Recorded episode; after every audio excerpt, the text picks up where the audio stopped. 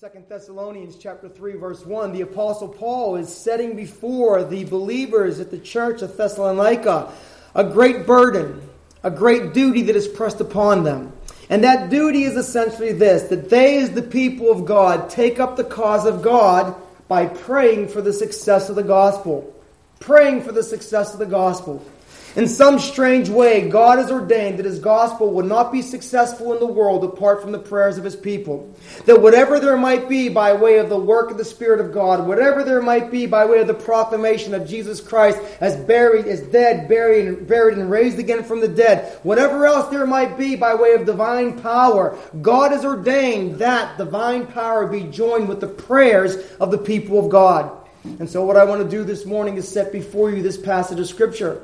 Second Thessalonians chapter 3 verse 1 which reads this way Finally brethren pray for us that the word of the Lord may have free course and be glorified even as it is with you Finally brethren pray for us that the word of the Lord might have free course and be glorified. What a beautiful picture we have of the word of God finding success. What a wonderful picture we have of the word of God overcoming all obstacles. What a wonderful picture we have of the people of God joining in this great eternal work that will culminate one day in the exaltation and the glory of Jesus Christ. You've been called to that work.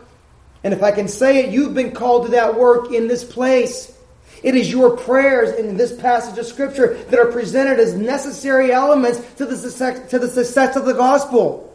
And so, what I want to do this morning is set before you the following proposition that it is the duty of the people of God to pray for the effectiveness of the Word of God preached and the success of the gospel in the church of Jesus Christ. It is the duty of the people of God. In a very real sense, it is the great duty that's laid upon the church of Jesus Christ but we can present this passage of Scripture in another light. And the light would be this that it is the desire of every minister of the gospel to have the people of God praying for him. Because the minister of the gospel knows that without the prayers of the people of God, his words will fall on deaf ears. Without the prayers of the people of God, hearts will remain hardened. Without the prayers of the people of God, the minister only has himself to depend on. And the minister understands and knows that without the Spirit of God working and the people of God praying, what is he? He knows his own faults, he knows his own sins. And so, again, this prayer, this doctrine, this duty set before you, this desire of a minister of the gospel. Now, let me say this, as even before we begin to develop this, uh, this passage of Scripture or this doctrine. Let me say this by way of why you need to hear this passage of Scripture framed in this way. Well, you need to hear the passage of Scripture framed in this way because you need to understand that even though you have been called to the gospel, even though you've been called to eternal life graciously and without any merit of your own, God enlists upon you certain what I like to call gospel duties. Yes, you've been saved freely. You've added nothing to your salvation by way of your good works. It's not your righteousness that is giving you favor in the sight of God. It's nothing other than the righteousness of Jesus Christ on your behalf. And I ask you, even in this opening section of the sermon, have you embraced that righteousness by faith? Do you know what it is to stand before God with a clear conscience, knowing that whatever your sins are or were, they have been cleansed by the blood of Jesus Christ? Oh, the blessing of the gospel. And while the gospel comes to men freely, and while it's received only by faith in Jesus Christ, yet God has ordained to place upon the church of Jesus Christ certain gospel duties. And the gospel duty that we have right here is the gospel duty of praying. And so you must understand that there is this reality that we know as gospel duties to pray for the success of the gospel. The second reason why you need to understand this doctrine as it's set before you in this passage of Scripture, finally, brethren, pray for us. The reason why you need to understand it is because the gospel is opposed in our day, as the gospel has been opposed in every day. It is a very strange thing about human nature that human nature in its fallen state opposes that which is best for it. The human nature in its fallen state sees that which is best for it as something that it shies away from, something it attempts to shut down over and over again. And so you need to understand that the gospel is opposed. The gospel is not only opposed by those outside of the church, sometimes the gospel is opposed by those inside the church as well. Now, we brought this up a few weeks ago, didn't we, when we talked about how that all true gospel preaching has the twin pillars of, right, of, of repentance and faith. And apart from the twin pillars of repentance and faith, gospel preaching is not present. We've made the reference to the idea of how important, and how central sanctification is in the life of every believer. And if a church should preach without emphasizing sanctification, it is not doing the work of God. In one sense, it is opposing the gospel. So, yes, the gospel is opposed out from outside of the church, but oftentimes the gospel is opposed within the professing church. And therefore, we have to make sure that we pray. Why? Because the Word of God will not. God has ordained. Why, I can't tell you, but God has ordained that the gospel will only be successful through the prayers as well as the preaching of the Word of God. Secondly, again, as I just said a moment ago, we don't know why God has ordained uh, that prayer be necessary to the success of, of the gospel. We don't know why that He's done it, but we know that He has done it. And in a sense, the people of God sin when they do not pray for the success of the gospel. So I have to ask you, my friends, my brothers and sisters, when was the last time you prayed for the success of the gospel? When was the last time you prayed not only for your minister, for your pastor, for your preacher, but when was the last time you prayed in a very large way that the gospel would spread throughout the world, all, all, all throughout the world? That the word of God would have free course? That the gospel would, would, would break down every barrier in the heart of man by way of its opposition, and that the gospel would find a place in the heart and the soul of everyone who hears it? When was the last time you've prayed that way?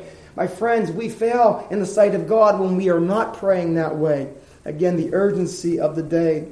Whatever we hope to accomplish here in the life of this church, and I hope and I pray by the grace of God that this that this, this that this uh, time that we are entering into will be a time blessed by God. It's my, it's my sincere desire. Whatever will happen is dependent upon the prayers of the people of God. And if, they, and if these are not enough reasons to understand why we need to pray for the success of the gospel, all we have to do is just remember what we heard yesterday on the news. We are a nation falling apart at the fringes. The fringes are affecting and cracking the core of who and what we are. And if you don't think in this day that the gospel must go forward in power of the Spirit and by way of the prayers of the people of God, you we have our heads in the sand. I'll be polite. we have our heads in the sand. And so, again, you see and you understand all these reasons why we need this principle found in the passage of Scripture that it is the duty of the church to pray for the effectiveness of the Word of God and the success of the gospel in this present day. Well, what I want to do is I want to work this proposition through from three perspectives in this passage of Scripture. And the first thing that I want you to see is this is that, again, the Word of God, for the Word of God to be successful, and this is my first point, for the Word of God to be successful and have free course, the people of God must pray. This is, again, the direct proposition of the passage. If the gospel is to be successful, the people of God must pray. Now, it's interesting when we look at this passage of Scripture, we see very obviously that Paul is coming to some what we would call concluding admonitions. Look again what he says here in verse uh, in chapter three, verse one. He says the following: Finally, brethren, pray for us that the word of the Lord might have free course and be glorified, even as it is with you. Finally, brethren. Again, these concluding admonitions. There's a sense in which Paul has already started this back in the 15th verse of the, second chapter. Look at the 15th verse of the second chapter. Therefore, brethren, stand fast and hold the traditions which you have been taught, whether by word or by epistle. And what Paul is doing here, again, he's coming to a close. He's emphasizing certain things that the people of God need to take with them, that the people of God need to remember. And what they need to remember, again, is this primary point that the people of God need to be praying for the work of the gospel. Now, when we come to the whole idea of prayer, in one sense, prayer is in one sense, prayer is so so so much a part of the of the Christian life that in one sense it almost doesn't need defined, does it?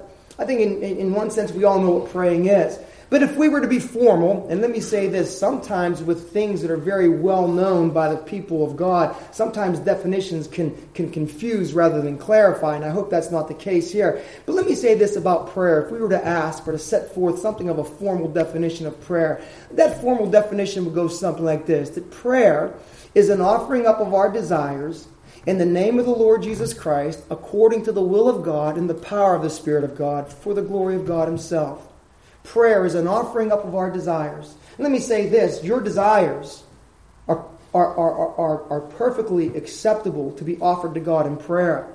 Now, in the course of your Christian life, you want to see those desires being more and more conformed to the desires of God. But this is what prayer is. And it is, once again, an offering up of desires according to the will of God in the power of the Spirit. And so when we talk about this, this idea of praying for the success of the gospel, it sets before our mind, again, the idea of coming to God. And stop and think of who the God that you come that you go to in prayer is. He is the God of awesome majesty. He is the God who can do all things. He is the God whose will will be accomplished in this world. And that's what makes this passage of Scripture so eye opening. The very God who can do all things. You know, it's kind of an interesting thing that when we think about prayer, uh, I think it was John Wesley who said one time that God does nothing except through except in answer to prayer. Stop and think of that. God does nothing except in answer to prayer. I have to say, theologically, I would question that. Nobody asked God to create the world. But the sentiment of the prayer is something that we should not let escape us. That God has ordained that the work that He is doing in this world is so dependent upon the prayer of the people that a man of the caliber of John Wesley can say, God is doing nothing except in answer to prayer. What has God done lately in, in answer to your prayer? Can we think back to what God has done? You see the necessity of praying. So, the God that we go to in prayer is not a God who is limited. It's not a God who can do 90% of the work and we have to do t- the remaining 10% of the work. It is the God of awesome majesty. It is the God whose purposes shall not fail.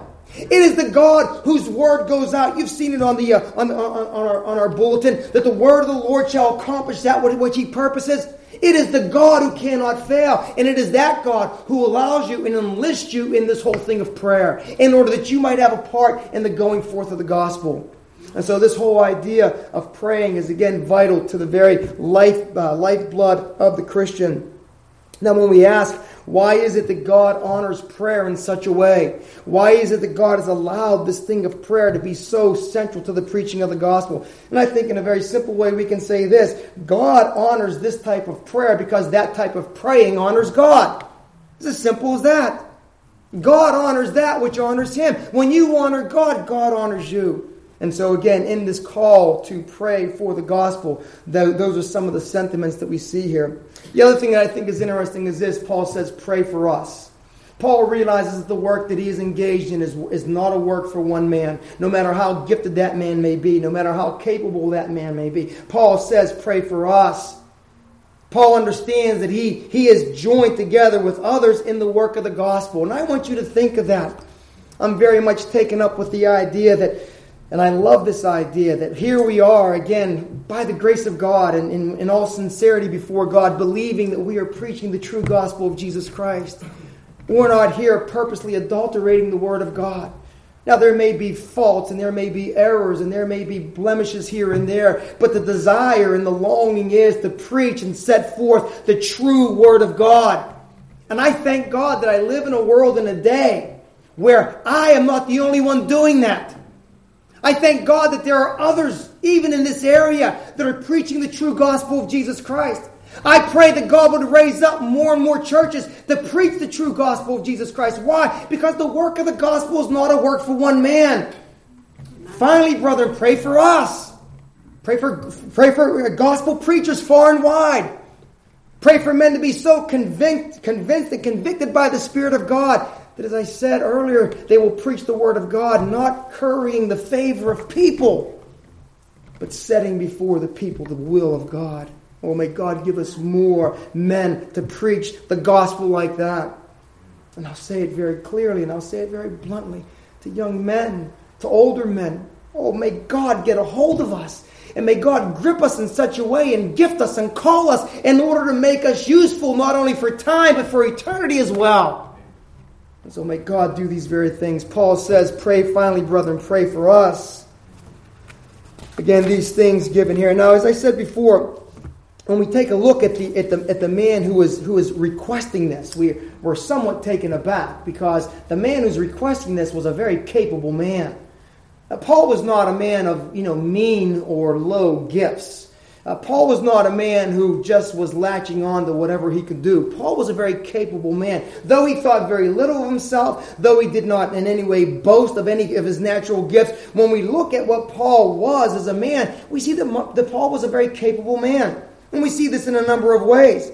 Number one, we see that Paul, as I said before, Paul was a man both of natural and spiritual gifts a man both of natural and spiritual gifts. His natural gifts are seen in the way that he was able to make progress in his religion by birth, Judaism. We see this in Galatians chapter 1 verse 14. Paul says this, and I was advancing in Judaism beyond many of my own age and among my people. So extremely zealous was I for the traditions of my fathers. Paul, by way of nature, was that man who, when a task was set before him, he would do it and he would do it with zeal.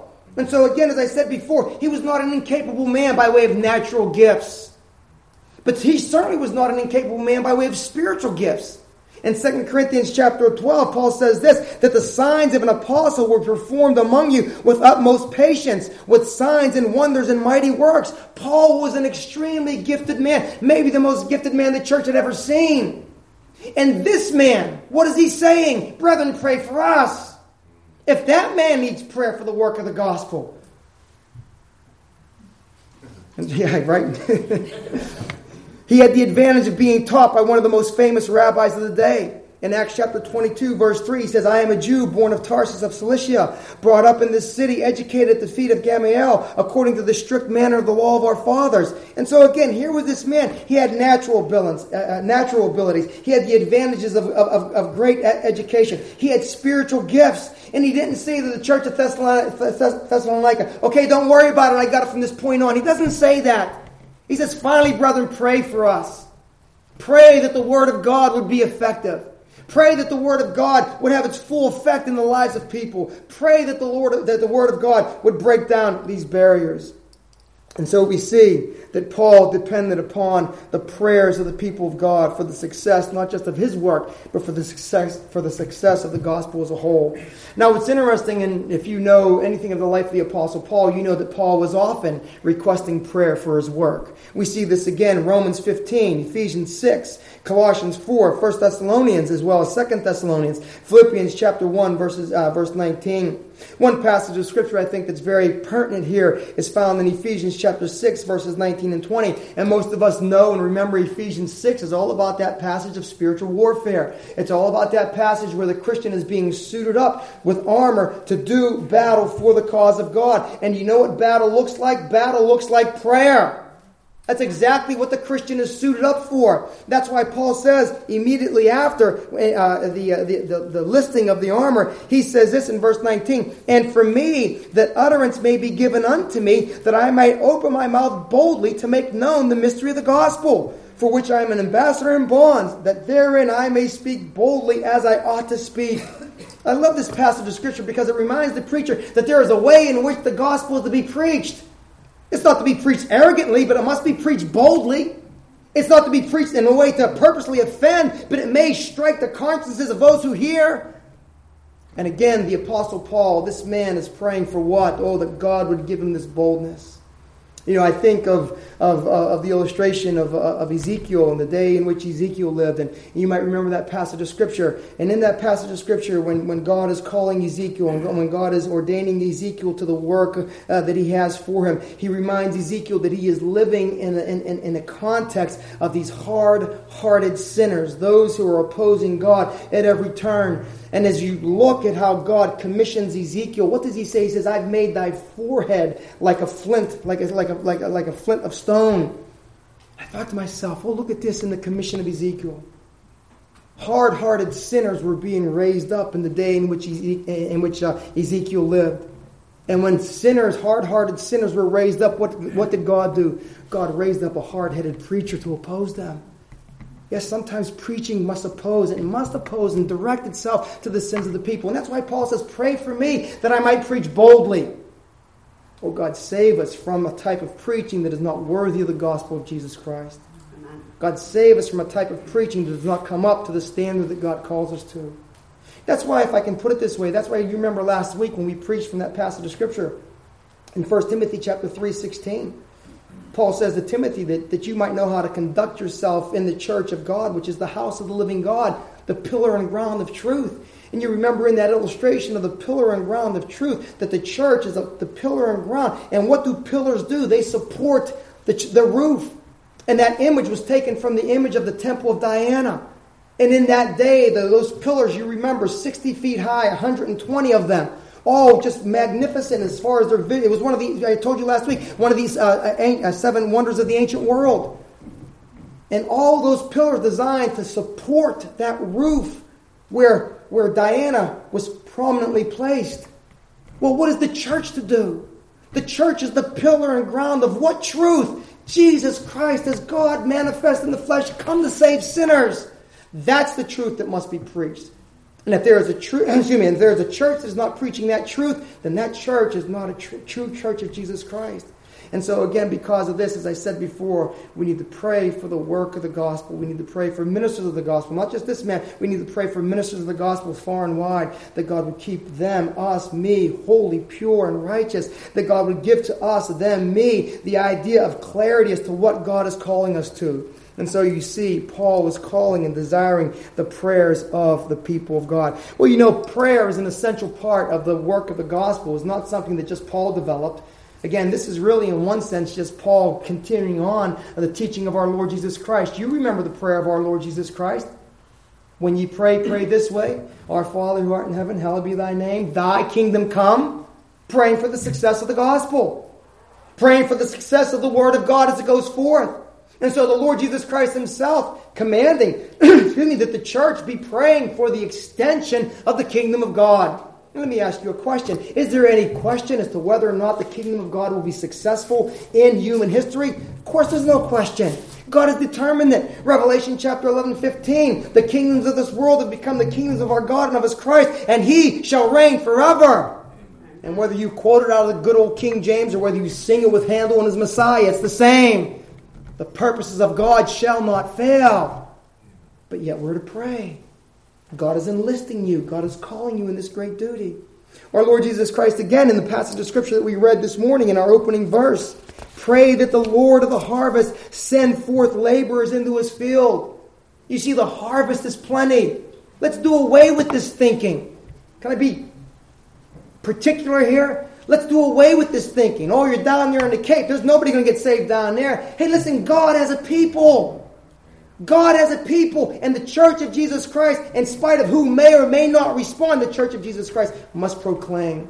You see, again, there is a people that Christ is calling to his church at this present time. There is a people that the Spirit of God is working in. And what we must do is we must join together in prayer and in preaching to bring the matter before God. Even the Lord Jesus Christ himself prayed for the gospel. John chapter 17, what does he say? Neither pray I for these alone, but for them which shall believe on me through their word. That's the proclamation of the gospel. So, can I say this? When you pray for the success of the gospel, you are taking up a work that the Lord Jesus Christ himself was involved in. And you prayed again for the success of the gospel. And so, again, this wonderful reality that God calls us to, this wonderful truth that God calls us to, to pray for the gospel. Now, again, why, why, why, have, why must we pray? As I said before, the gospel is opposed in the day and age in which we live. We can put it this way by way of prayer and preaching. And let me say this I am convinced that these are the ways in which God has ordained for the church to go forward prayer and preaching. And what about prayer and preaching that we see? We can say this that preaching is designed to bring the will of God to man. And praying is designed to bring the desires of man to God. Preaching sows the word of God. Praying brings the rain and the sunshine that gives the word of God success.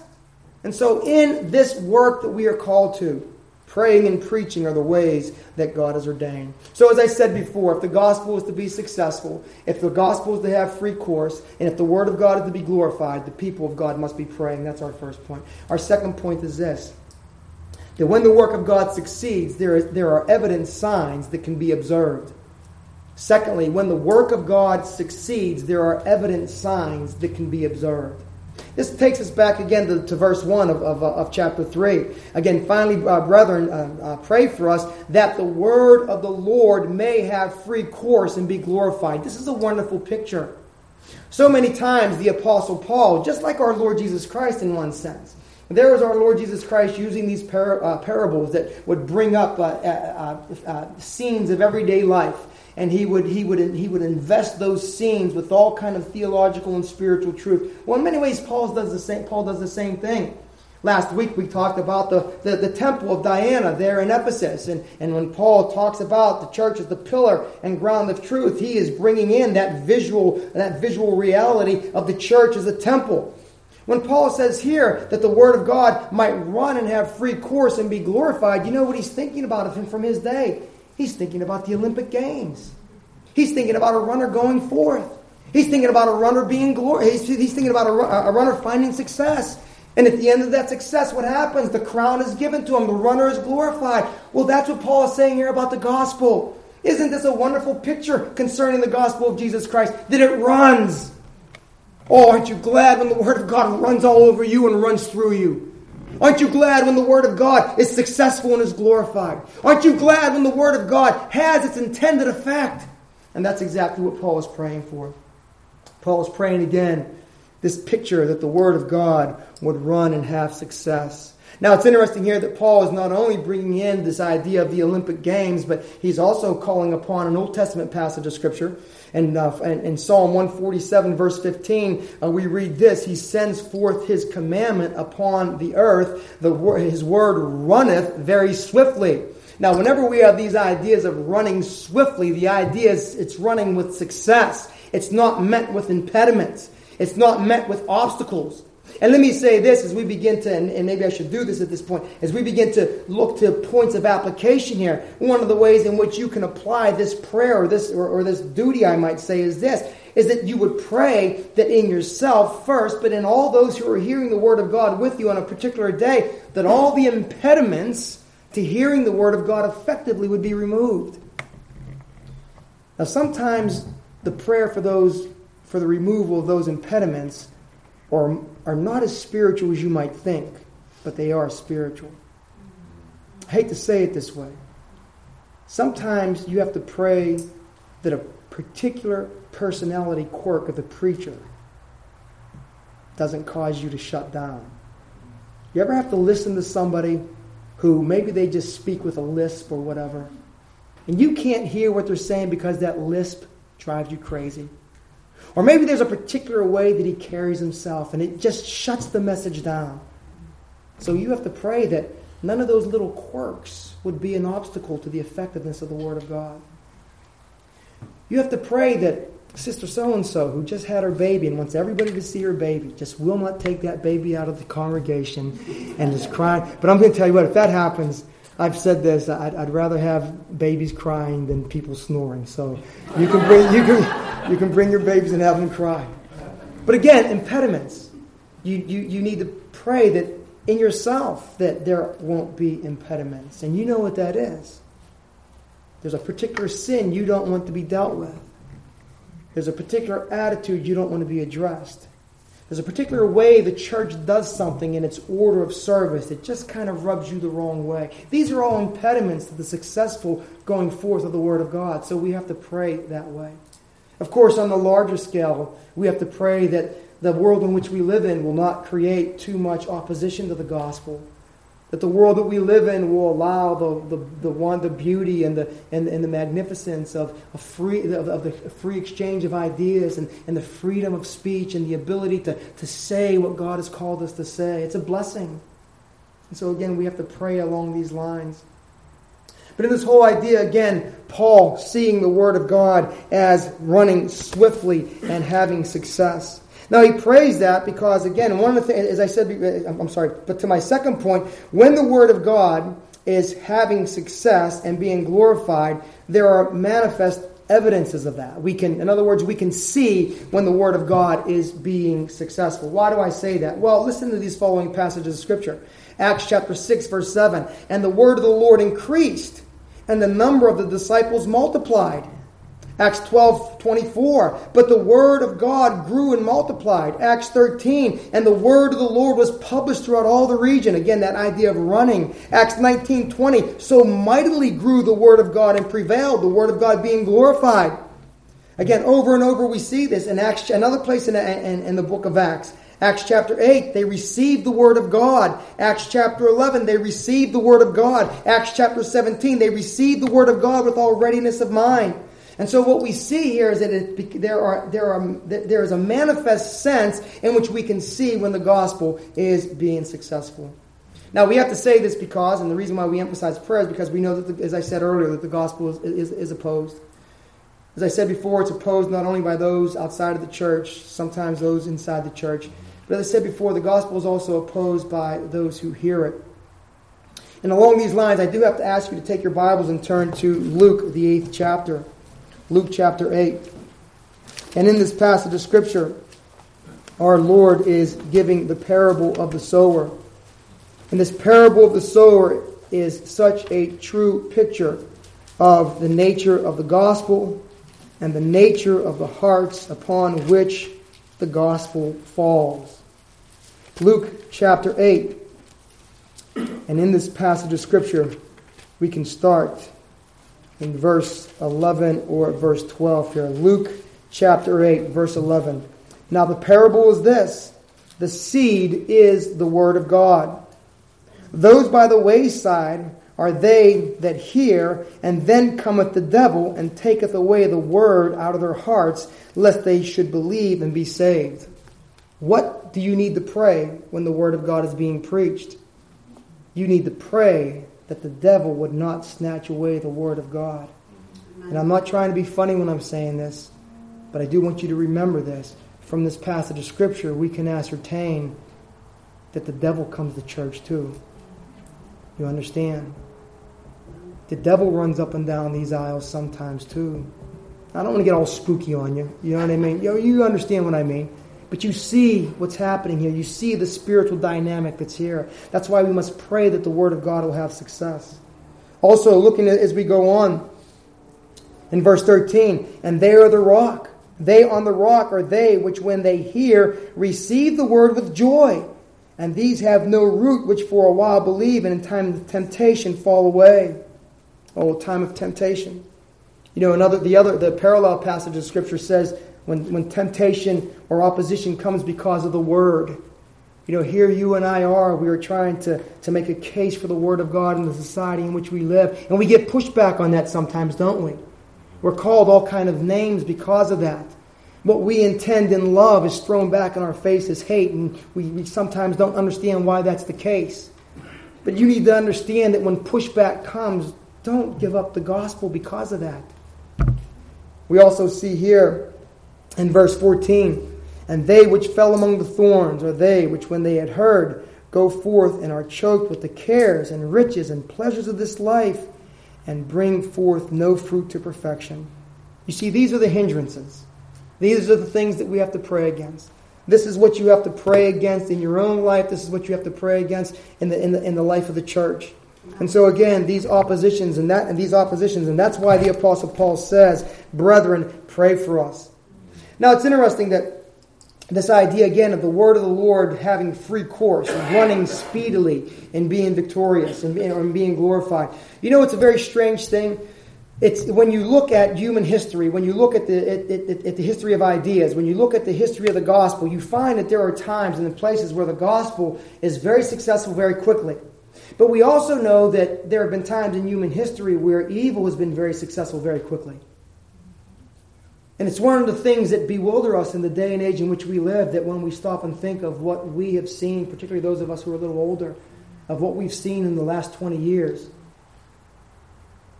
we almost can't believe what we see in the last 20 years. Evil has run swiftly. And where's the gospel been? Oh, my brothers and sisters, listen. We don't know the sovereign ways and purposes of God, but we do know that God has commanded that we pray that the gospel itself be successful. And I like to think of the success of evil in our present day along these lines. Not that I like to think of the success of evil. But if the moral order of Western society can be overturned in less than a generation, how much quicker can God bring revival to a praying people in this day? You understand?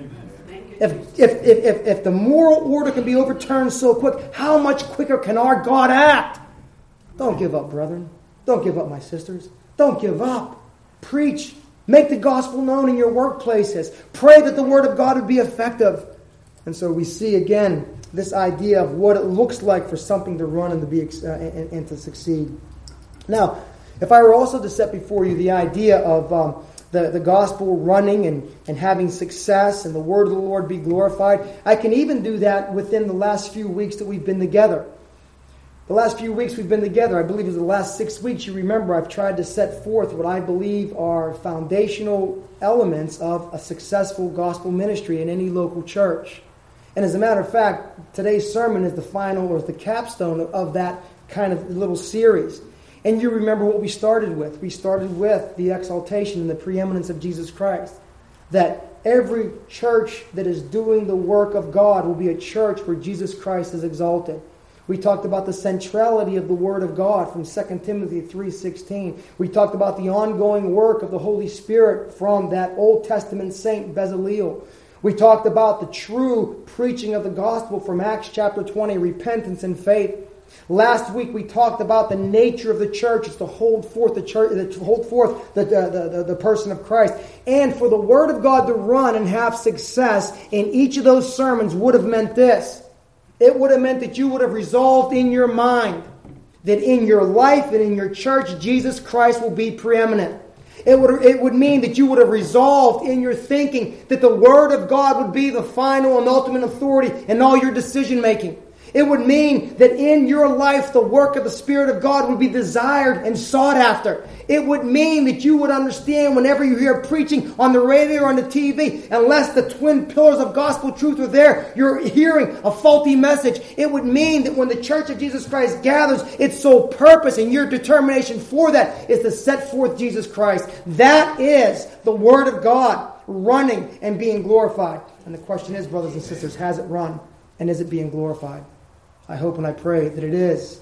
You see this whole idea, the picture there, the, the Word of God running and being glorified. And so when we think of this, uh, this, this second part of being glorified, what does that look like? Well, the Word of God is glorified when it is believed. I think in the Old Testament of that episode of, in Joshua 7 where uh, the man Achan is, uh, uh, sees this wedge of gold in that fine Babylonish garment uh, he desires these things and, and he hides them under his tent. And you remember what Joshua says to him. He says, he says to, to, to Achan when, when he is calling him to confess his sins, he says, Give glory to God. You know, the Word of God is being glorified in your life when you confess the sin that the Word of God reveals. You know that the Word of God has gained preeminence in your life when you, when you take the Word of God's side against yourself. Have you ever done that? So often we hear the word of God coming in, it's but this and but that. And if it wasn't for this and if it wasn't for that. But when the word of God is being glorified in the life of the individual, the individual does not shy away from taking the side of Scripture even against himself. That's the word of God being glorified in the life. The word of God is the, the, the, word of God is being glorified again when it not only convinces of our sin but brings us to repentance. The word of God is being glorified when Jesus Christ is believed and received the Savior as Lord. That's the whole purpose of the Scripture to move you to personal faith and allegiance in Jesus Christ. And again, just as I said earlier, the Word of God is glorified when its will is obeyed above my own will. Oh, my friends, is the Word of God finding free course in your hearts? And is it being glorified? I hope and I pray that it is. Well, thirdly, then, is this. Not only do we see first that if the Word of God is to, is to succeed uh, in, in, its, in, in its work, the people of God must be praying. Secondly, there are evident tokens of the success of the gospel when it does succeed. But thirdly, I would say this that not only has the Word of God succeeded in the past, it will succeed in the present and in the future. You need to hear this. You need to be aware of this. As I said before, Revelation chapter 11, verse 15, the kingdoms of our Lord have become, the kingdoms of this world have become the kingdoms of our Lord and of his Christ, and he shall reign forever. History has a certain end. And there is a sense in which the Lord Jesus Christ is calling you, is enlisting you to be active in that side, if I can put it this way, that will ultimately see the glory of God. He's not enlisting you in a losing cause. Should you spend and be spent in the cause of Christ, you will not have been wasted. You will have been used to the fullness of your ability for the glory of God. What better thing can there be? May the Christians say, Yes, I may, and don't get me wrong when I say this, but I may die in this cause, but if I die in this cause, I'm dying for a winning cause. No loss for the Christian in this regard. And so we see here that the gospel has succeeded and it will succeed. Notice what Paul says here in 1 uh, Thessalonians chapter 3, verse 1. Again, finally, brethren, pray for us that the word of the Lord may have free course and be glorified, even as it is with you. You see, Paul was able to say that to the Thessalonians. The word of God has found free course. The word of God has been glorified. It's been glorified in you. And we see this in a number of places in the scripture. In Acts chapter 17 is where we have the account of the gospel coming to Thessalonica. Now, when they had passed through Amphipolis and uh, Apollonia, I'm sorry, Apollonia, they came to Thessalonica, where there was a synagogue of the Jews. And as Paul's manner was, he went in unto them, and three Sabbath, day, Sabbath days reasoned with them out of the Scriptures, opening and alleging that Christ must needs have suffered and risen again from the dead, and this Jesus whom I preach unto you is Christ. Verse 4 And some of them believed, and consorted with Paul and Silas and of the devout Greeks a great multitude, and of the chief women not a few. So the gospel was received by the Thessalonians. Now, what's interesting in verses 5 like through 8, you find that there is opposition stirred in Thessalonica against the gospel. So the point I want you to see is this is that the gospel overcame even in the face of opposition. And it's the same in our day as well. Amen. Don't be unnerved by those who would oppose the gospel. Don't think that the gospel is on its dying breath just because in our small circle it seems to be. Don't think that the ways of God are going to be thwarted. Understand that God's purpose and God's will will be accomplished. We read twice uh, in, in, in, the epistles to the Thessalonians, Thessalonians how the word of God was received. And this is, this is the picture of its victory. And ye became followers of us and of the Lord, having received the word in much affliction how was the Word of God glorified? Well, while there was affliction and opposition, the Word of God was successful and found a place in the hearts of the individual believers. 1 Thessalonians 2.13, For this cause also we thank God without ceasing, because when you had received the word of God which ye heard of us, ye received it not as the word of men, but as it is in truth the word of God, which effectually also works in you that believe. That's God's word being glorified. In one place in the scripture, the, the word of God is called a sword. In another place in the scripture, the word of God is called a hammer. And I'm telling you right now, God's sword will accomplish what it intends. God's hammer will bring about what it intends. And so again, success in the lives of the in the lives of the Thessalonians. And I'm looking out right now, and I see marks of success of the marks of the success of the gospel. There's been opposition, yes, but you, some of you have come and embraced Jesus Christ by faith. And I say to all of you who are here, embrace Jesus Christ by faith. Come to this one who calls you. Come to this one who bled for you. You understand that when I'm in prayer for you, I'm, I'm, and when I'm preaching to you especially, I'm thinking to myself, Jesus Christ bled for these ones. And I'm going to come up here and tell jokes. I'm going to come up here and make people laugh. I don't think so. And so again, come to this one. Come to this one who bled for you. Come to this one who died for you. Come to this one who is raised again from the dead for you you see the Word of God being glorified. And the way that we see it again in the lives of the Thessalonians is that there was a real repentance in their life, a real conversion. 1 Thessalonians 1 9, for they themselves show what manner of entering in we had among you, how you turned to God from idols to serve the living and true God. And so, what we see here then is the glorious effect of the gospel of Jesus Christ. So, the gospel has been effective, and the gospel will be effective. Paul was able to say in his day that the gospel was preached to every creature. Paul was able to speak about the gospel going far and wide. We see very early in the book of Acts and very early in the history of the Christian church that the gospel was spread throughout the known world at that time. And the gospel is going on and going on and going on and going on. You see, there is success for the gospel of Jesus Christ. We've had that great revival of the Christian faith and what we know as the Reformation, when the clarity of the gospel, when the evangelical thrust of the gospel was made clear again. When men came to understand that God dealt with them here and now in the interaction of their own souls between a holy God. And the, and the offer of a Savior was made. Not through coming to a church, not through going through sacraments, but through faith in a Savior. Again, the one who bled and died.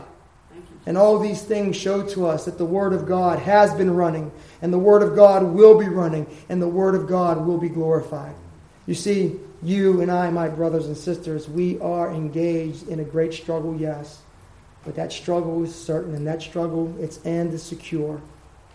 God has called you through this duty of prayer to be enlisted in this great task in which He will most certainly be glorified. Let us pray. Our Father and our God, we come to you in the name of our Lord Jesus Christ, and we thank you that in some small or large way, Lord God, some small or large way, you have called us to join in the work of the gospel. Uh, this gospel which has gone forth and is ever going forth. This gospel that will culminate in the glorification of your Son, the Lord Jesus Christ, over all of human history. What a thought, Father. And I ask and I pray, Father, as this church's pastor, as this church's minister, that you would give to your people a spirit of prayer and supplication, that they might pray for the success of the Word of God, that they might see the Word of God running, that they might feel and sense the Word of God being victorious and glorified, and that this place might be, Father, a haven for sinners to come out from a world of sin and to embrace a world of love given to them through faith in Jesus Christ, in whose name we pray. Amen.